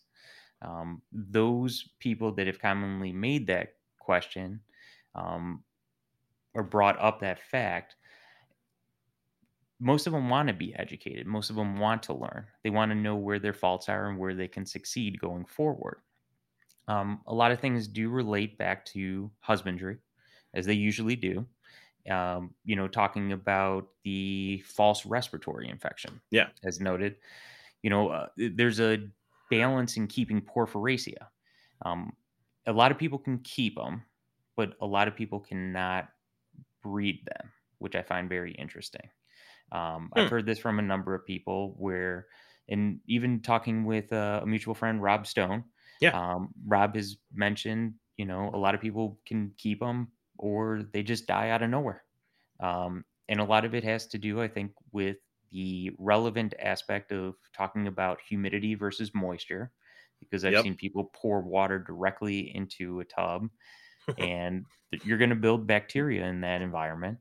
Uh, you know, even talking about fluidity of air movement coming in and out of an enclosure, especially if you have high moisture or high humidity in a cage, you're you're going to prompt growth and bacteria growth, um, especially if there are new parasites being brought into yes. collections. Um, I also think that there are some very scary aspects that are being promoted in the hobby right now that aren't openly talked about. Um, and quarantine procedures are very necessary because I've heard from a number of keepers that have lost um, half, if not their whole collection, because of the fact that they didn't quarantine properly. Yeah. And it's not just crypto, there are other things too. Um, but I think some of those aspects is you have to have a willingness and ability to watch your animals and grow.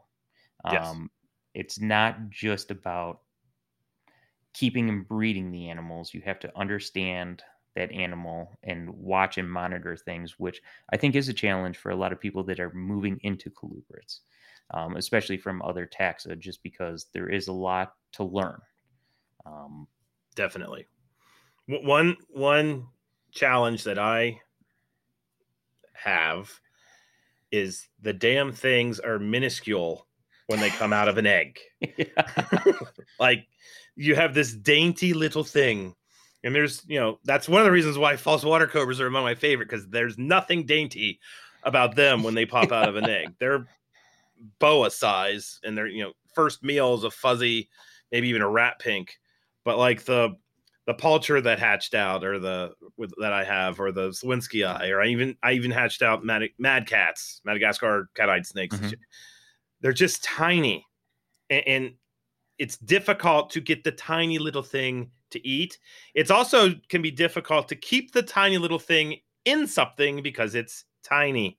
They're little escape artists. Uh, I bought a rack. I got a bunch of um, Mexican hognose snakes Oh, I have those too. Uh, and um, I, I, bought this rack, and I thought there's no way that they're going to be able to get out of that little three millimeter tall gap between the tub and the rack. And I put them in there, and I was I went downstairs. Uh, my son's bedroom is the quarantine, by the way. And I was watching TV with my wife, and I thought, why did you even think that they would stay in there? Like, go back up there. And sure enough, I went back up there, and I caught them before they they they were you know ended up in the ether of the house. But there were three little Kennerly heads staring at me because they could just you know they they're just very good at getting out. Um, that's something that I actually think is is unique to us is that these things when they come out are tiny like those baby broad-banded water snakes all over that cage that had vents. Um, like I said, I have a very tolerant wife. We found two scuttling across the the living room floor, which is right next to where my office where the where the animals are. So that that small size, and then you couple small size with pathogens and trying to rear these things. Um, and then they got this surface to body ratio thing going on where if you don't keep them wet enough or offer them enough moisture, they dehydrate and die. So like I think that establishing them once they hatch is a even corn snakes can be a pain in the ass, and they're like a beginner snake.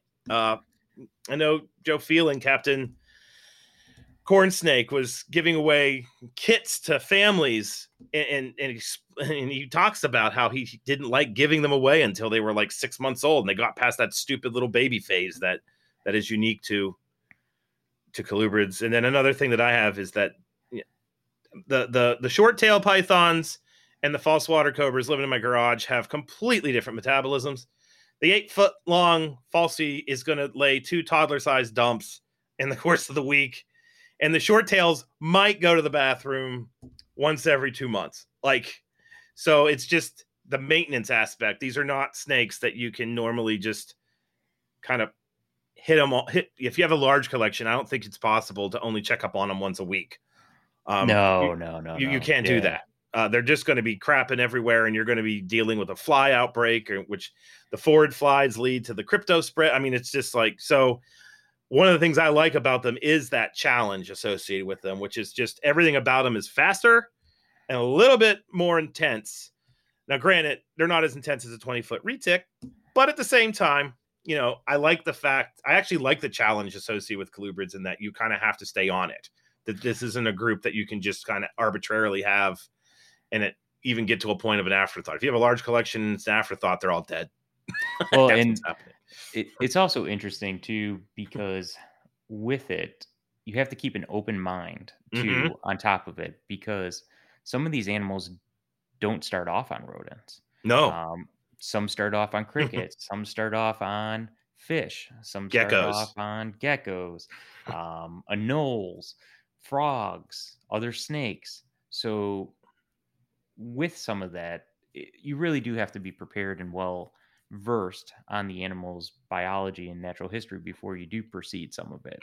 Because mm-hmm. if you don't, you'll end up talking about death too as well. Yes. Yeah.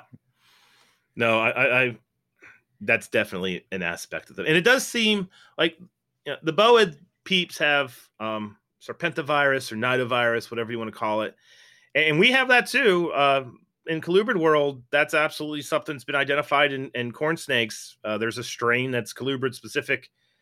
But as far as like the pathogens, and we seem to keep coming back to this topic tonight, but it's an aspect that people don't talk about it, and we're going to talk about it, which is there are these medical challenges associated with these snakes.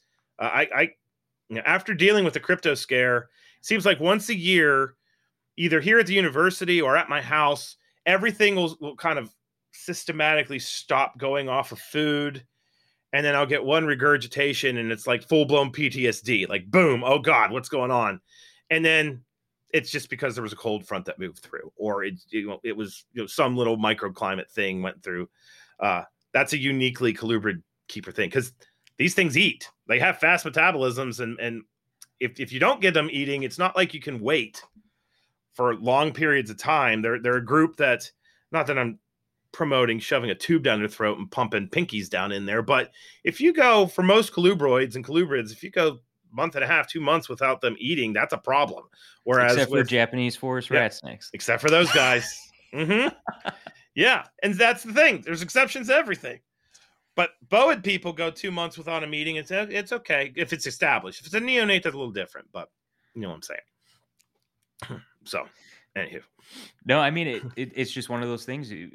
I think it needs to be properly discussed. Um, I think we'll learn a lot about a number of different species as we go through this too, and I I hope it brings a lot of interest in terms of keeping some of these new species because it the only thing it can do is make us better keepers in the hobby. Absolutely. Absolutely. So I got you know, we asked each other to come up with a question that the other one didn't know was coming. Mine is a is a softball underhand pass kind of thing, but it isn't at the same time, which you know, it's one of those go down rabbit hole things. But do you have a favorite colubrid? Whew. Or colubroid? So, out of everything that I have, my favorite is the file snakes. Really? If I could if I could keep one species only, it would be the file snakes. I was not expecting. I thought it was going to be for Porphyracea for Coxeye no, for sure. Yeah. Um, mm-hmm. The files would be the number one. And really? The reason why that's cool is the the females especially get to such a large size. Um, we don't necessarily see those animals brought in as wild caught animals. And if they do, they don't last very long. But what I have found very interesting about that specific group is they never bite. Really? Um, Hmm. extremely docile, even when they're healthy animals. Um, you, you know, because if they were sick, they're really not going to try to do anything. Mhm. But they are very unique and very social when handling.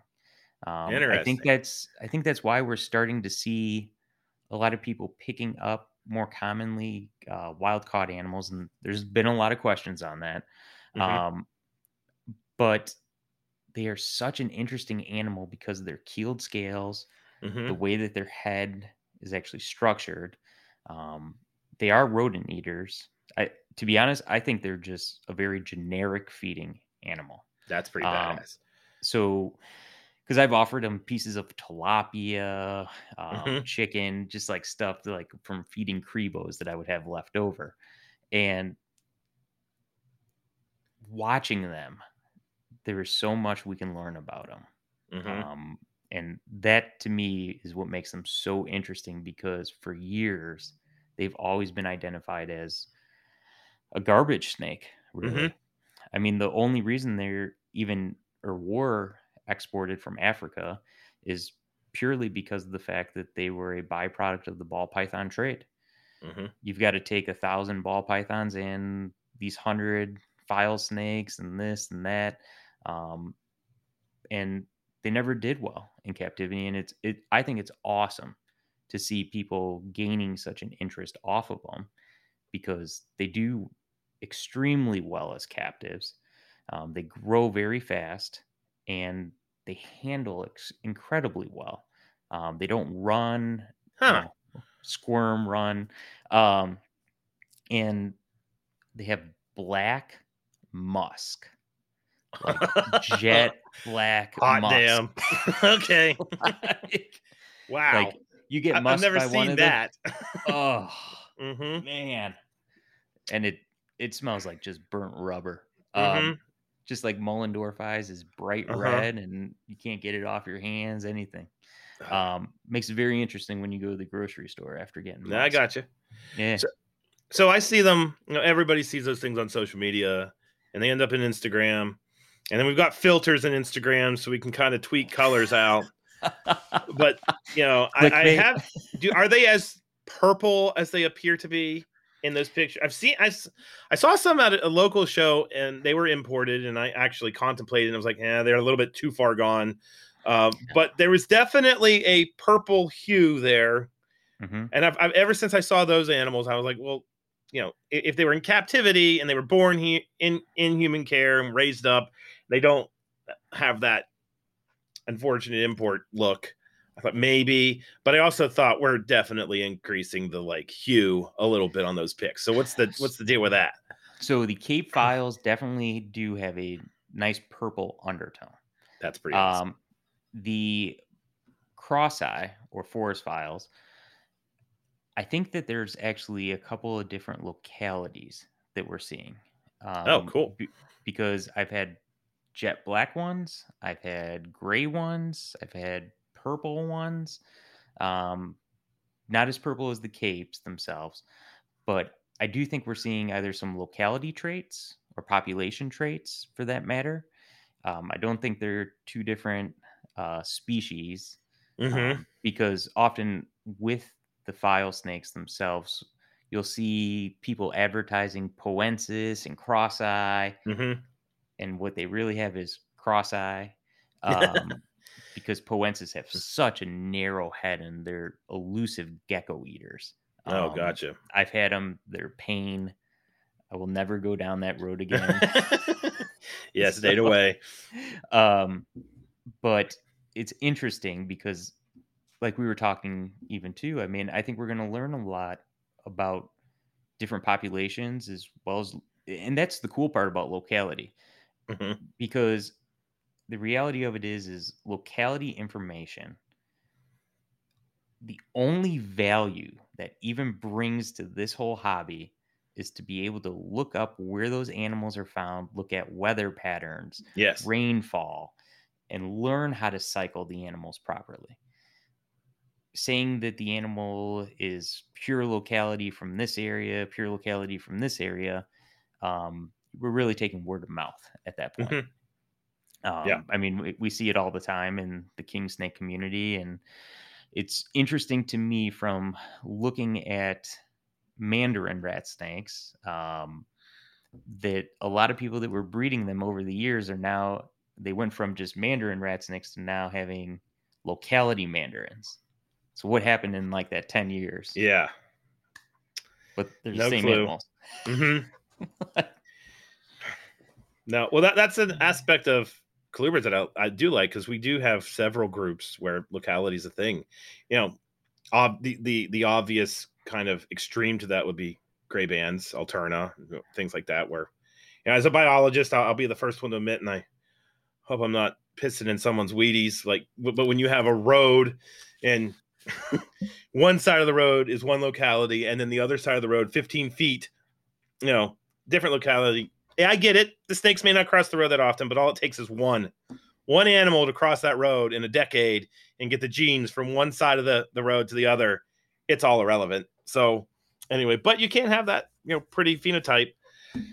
All that kind of good stuff. But no, the the locality stuff, I love that stuff. Uh, it is difficult to isolate that down if you have an imp- importation, though. Um, I know with my Typhlus that that I'm working with, it just says Suriname. Uh, and and the reality of that is, I was keying out one of the animals that I have, and there's three subspecies to Typhlus, and the the you know I, I was I was getting a result that was not the best because the the head scalation was indicative of an animal from Brazil, and we shouldn't be getting animals from Brazil. Um, a totally different subspecies than what was in Suriname, but I don't know. You know, I'm not a expert on those guys. I just wanted to know what the hell I had because I didn't want to be breeding or attempting to breed one subspecies to another. And they weren't going to be copacetic because they could very well be species. That's a group of snakes that's not really been studied to death. So, um, yeah, but no, the locality you can go down rabbit holes real quick with that stuff. Real um, quick, pretty cool. Um, mm-hmm. I mean, we we had that discussion with Kevin and the rest of the yeah. group too with, with Porphyracea. Um, there's a lot to learn. There's Tons a lot we can value from it. Mm-hmm. Um, I think that's one of the benefits of even getting wild caught animals is mm-hmm. learning mm-hmm. some of that information. Yep. Um, but so my question to you yes. is, oh, why the hell crayfish, man? okay, that's a great question. All right, I can answer this question. There's probably quite a few people that like, yeah, why the hell crayfish? It actually is a, it's a very, it's a, uh, what I my advisor at Marshall, who was basically like a second grandfather to me, Dr. Pauley, uh, for anybody who knows him, he's a salamander biologist. So I'm um, not a snake guy, but definitely he's well known in the salamander world. Uh, I was in grad school in 2003 through 2005 at Marshall. And when I was there, I had like the dream position in the lab, which was I, I had a research assistantship. I didn't have a teaching assistantship, and I was essentially Pauley's grunt. So he had some some um, grants that weren't affiliated with anyone's student, and it was my job to run those grants. In fact, one of them on salamanders should have probably been my thesis, but I I was dumb and stubborn and it was like, I'm going to do the hognose snake, and we all know how that turned out. Um, but I I had this project where I had to. Uh, there, there were two key events that happened. The first event was we were studying ambystomatid salamanders, so mole salamanders, uh, and we were trying to find one that is really common actually in Indiana, uh, in Kentucky, and places like that, but it's super rare in West Virginia. It's a smallmouth salamander, Ambystoma texanum, and this animal comes out in February and early March when there's like snow on the ground still, and it goes into vernal pools, and it basically you know, it breeds and then goes back to crayfish burrows, root cavities, all that kind of stuff, and then you don't see them again for the rest of the year. So you got this really narrow window of time to catch them. And so my job was to set minnow traps from Huntington, West Virginia, which is all the way down on the West Virginia, Kentucky, Ohio border, all the way up here to where I live in the northern panhandle between Pennsylvania and Ohio, the entire Ohio River floodplain, and basically determine where the salamanders were and then the density of the salamanders. And so we I had over 200 minnow traps in vernal pools from one part of the, the state to the other. And I was basically going every weekend or every other weekend and driving from Huntington to home. It was real convenient because I could just drive to my parents' house and then spend the night and then drive back down and hit half of the trap lines on the way up and half the trap lines on the way down. And you get bycatch. So I was getting spotted salamanders, leopard frogs, which were rare in West Virginia, pickerel frogs, wood frogs, all kinds of things. And I kept getting these crayfish. And I knew you know, I, I looked at the crawdads and they were totally different than any crayfish that I'd ever caught before. They didn't look like the crayfish in a creek. They didn't look like the crayfish that are in the little streams where we were catching salamanders. And they were just pugnacious as hell. And a, a common theme to Zac Loughman liking animals is if it wants to kill me, I love it. And the fact that these little things were scrappy and uh, they actually gurgled, they made noises when I pulled them out of the bucket. And I just found them to be incredibly endearing um, little things. But I'm going to grad school for herpetology, so you know I can't possibly like like crayfish. And at the same time, another one of the graduate students had a thesis where they had set up what's called a drift fence around a pond that had a really rare salamander in it. Um, and what ended up happening was there was a big rain event, and the salamanders moved to the ponds and these crayfish moved to the ponds at the same time. And salamanders plus crayfish in a bucket equals salamander pate. And so my fellow grad student came into the lab one infamous morning and she had a five gallon bucket and the lid was like pounded down on top of it. And she came in and she basically slammed this bucket down on my desk. And my job in the lab, I love to identify any animal, doesn't matter what it is. Like I went through a leech phase where I was identifying leeches just because nobody could. so like, you know, I love keying things out. I love getting in the old field guy Like that's my bread and butter. And she slammed this bucket down and, and she said, like, what the F are these effing things? And then stormed out. And you know, I, am hearing like this noise in the bucket. I'm like, what the hell's in the bucket? I don't know what's in the bucket. So I, you know, open up the bucket and there's 50 of these same crayfish that i've been finding up along the Ohio River, and they all you know, rear their claws up or keely up. And you know, I was like, all right, I got to figure what the hell these things are. So that's all happening. At the same time, my advisor sat down with me and, and, and we actually drove from the New River back to Marshall. And at that point in time, the timing is very important because this is the early 2000s. This is when Jeff Corwin, Steve Irwin, Mark O'Shea, everybody's on Animal Planet and reptiles are hot. Like they had infiltrated pop culture. There were all kinds of people that were actually going to school to be herpetologists. Herpetologists weren't, that was not a common job back in the day. And everybody in the early 2000s, it was actually, that's when it, it wasn't like you weren't the outcast if you wanted to be a herpetologist. It was something that people wanted to be. And my advisor was, we were talking and he said to me, like, Zac, I, I know you love your herps, but I've been watching you and you just nerd out over everything. It doesn't matter what the hell it is. If it's creepy, crawly, if it doesn't have fur, it doesn't have feathers, you're going to to enjoy it. So keep the herps as your like hobby avocation, or sorry, not avocation, but like something you're interested in. But find a group of animals where there aren't that many people that study them, and you can still nerd out and have you know the best time ever. And so while this crayfish thing's happening, kind of on the side, I'm trying to find another organismal group so that I can like have a paycheck and feed my family when I get done with all this graduate school. and uh because at the the other thing that kind of made me jump from herpetology to to crayfishes was there was a job that opened up in Pennsylvania. And um it was to study Massasauga rattlesnakes and it was a tech position. And it was only for 6 months. And I thought, you know, I looked at it and I think it was for like 10 grand or something. And I applied and I contacted the, the people that had the job and I was talking with them. I got to know them and I said, So, how many people applied for that job?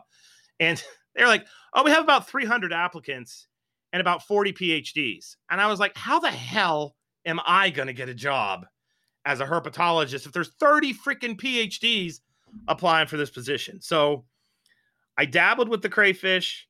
And then as time went on at Marshall, I started finding out that I was spending way more time reading about the crayfish and nerding out about the crayfish. And I kind of took it upon myself. There was a book called The Crayfish of West Virginia. Um, and I took it and went out across the state when I would do my herping stuff for Pauley. and I, I found myself like, oh, there's a creek I haven't gone to. So I would, you know, go look for whatever frog or salamander he sent me out to see or find. But then I was in the river on the way home, finding the crawdads, adding those to my life list. So uh, it, it wasn't. It was. It also was very lucrative for me because crawdads are about the same size as a frog or salamander, and all the methods I had learned to study the ecology of frogs and salamanders were directly applicable to crayfish. And when I was looking at what people had done scientifically, nobody really studied the natural history and ecology of crayfishes. What people did is they used them as a model organism in a stream ecosystem, but nobody really studied them for them. And my my jam, my my bag is natural history. I like to figure out the who, what, when, where, why of an animal. My hero scientifically is an is a herpetologist that was at the University of Kansas. His name was Dr. Fitch, Henry S. Fitch. I love his studies. And I thought, well, hell, you know, Fitch did all this stuff for snakes. No one's done this approach for crayfishes. It's known as autecology. So I, why don't I just do that? And um, it was the best decision I ever could have made because now I've, you know, I'm here at West Liberty. I've got a crayfish conservation lab that has a I don't even know how many grad students. I think we're pushing 10, if not 10 graduate students in the lab. got tons of funding. Um, and I've been able to make a name for myself. And there really wasn't much competition.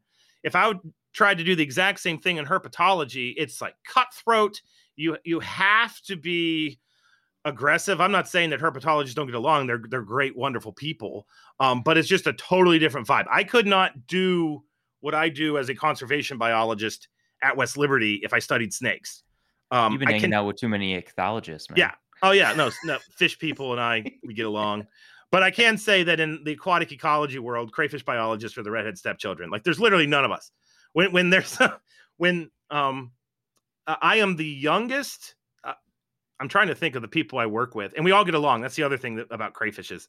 Uh, there were some aspects when I was in the herpetology world where uh, people were kind of ego matters and I don't like that. That's not me. And in the crayfish world, you are like an uber nerd if you're going to dedicate your life to a freaking crustacean. So you have no ego. Um, and we all just kind of get along. And like I said, I, I, think there's like maybe a dozen people in the US. We, we had the international astacology, that's the science of crayfish, um, because Astacus is the genus of crayfishes in uh, Europe we had the International Astacology Association meeting in Pittsburgh. And this is the entire world. Um, that meeting for herpetology has hundreds of people at it. This meeting, we didn't breach a hundred. And the like on seven billion people, there's not a hundred people that go to this meeting. That's how small this field is. And I absolutely love it though, because it's a super tight knit community. We all get along, we all collaborate. So yeah, that that's why crayfish. And crayfishes and herps are linked. Like burrowing crayfishes create habitat that's utilized by Massasaugas, crawfish frogs. Yeah, Thamnophis. Yeah, you don't have those. Yeah, Clonophis, Kirtlandii, the Kirtland yeah. snake. You don't have those animals without crayfish. So I can kind of have my cake and eat it too. Because uh, I've got a whole subset of research that we're doing here at the university. It has nothing to do with herpetoculture. It's you know natural history for the sake of natural history. But one of the research angles that I like is um, crayfish, herp interaction. So we've been studying queen snakes, uh, Regina septemvittata. You know, this is an animal that's a dietary specialist on not just crayfish, but softshell crayfish. Less than a mile from where I'm sitting, we have a thriving population of Regina. So, you know, I've been studying those with undergrads, and now I've had one graduate student do a thesis on them. I've done, uh, I have a new incoming student that's going to be we're actually going to be getting radio transmitters and tracking them and really kind of diving into their ecology. So crayfish enable me to jump back into herpetology, which is, you know, pretty damn awesome. So that's that's why crayfish. And then I guess the final thing is I never thought that I would name new species. Like that was not something I thought I would do. Um, because there's so few people studying crawdads, one of the biggest problems I run into is I'll go into a stream in like Tennessee and I'll be sampling the animals and they don't have freaking names. Do you know how hard it is to explain to somebody what something's doing if it doesn't have a name? So, you know, I was kind of thrown in the deep end of systematics and had to learn evolution and taxonomy and the process of naming things and then genetics. Like I, am I'm a field guy. I am not a bench guy. but to name these taxa, I had to learn phylogenetics. So, um, you know, when when new species descriptions come out for snakes, I'm due to the fact I'm doing this stuff with crawdads, I can read the snake description and kind of figure out the validity or or lack thereof. And I will say one thing: the crayfish taxonomists of the world, we sure do have larger sample sizes than those snake people. I name a new species and I looked at like 60 to 90 specimens if I can. There's snake taxa being described re- recently based off of a sample size of six animals. Uh, so, yeah, but don't get me started on that rant. So, yeah, No, you no, asked no, a question. you asked a question at the end that could have added 45 minutes of this thing. So, but no, that is the well, I think at some point it might even be interesting to even go down the road of Oh, um, we will. higher education even too. Mm-hmm. Yes. I'm sure we have some younger viewers that Mhm. will be interested in how do you pursue this, Yeah, um, absolutely. especially since you and I we both went down this Yeah. different ways. Mm-hmm. Uh, No, there's more than one ways, to, more than one way to skin this cat. So Yeah. that is for sure. Okay, well, I think that's that's a good place to end it. How about you? We good? I think so. I mean, if you listen to this whole thing, obviously write us an email. Yes. Yeah. So this is our first time signing off, and in future episodes it'll be more polished. Uh, but we're gonna give it a go. So thank you if you made it to this point. Um, can't wait to do more episodes with Colubrid and Colubroid Radio. We are part of the Marilia Python network, and I don't even know how many podcasts there are now. Um, but if you found us, you almost certainly found them, and in the future we'll be listing off all of those podcasts as well. And yeah, that's all I have. You have anything else, Matt? no, I think this was a lot of fun, guys, and we hope you enjoy our evolution in this podcasting realm here. Yes. So thank you all and have a great day. Later.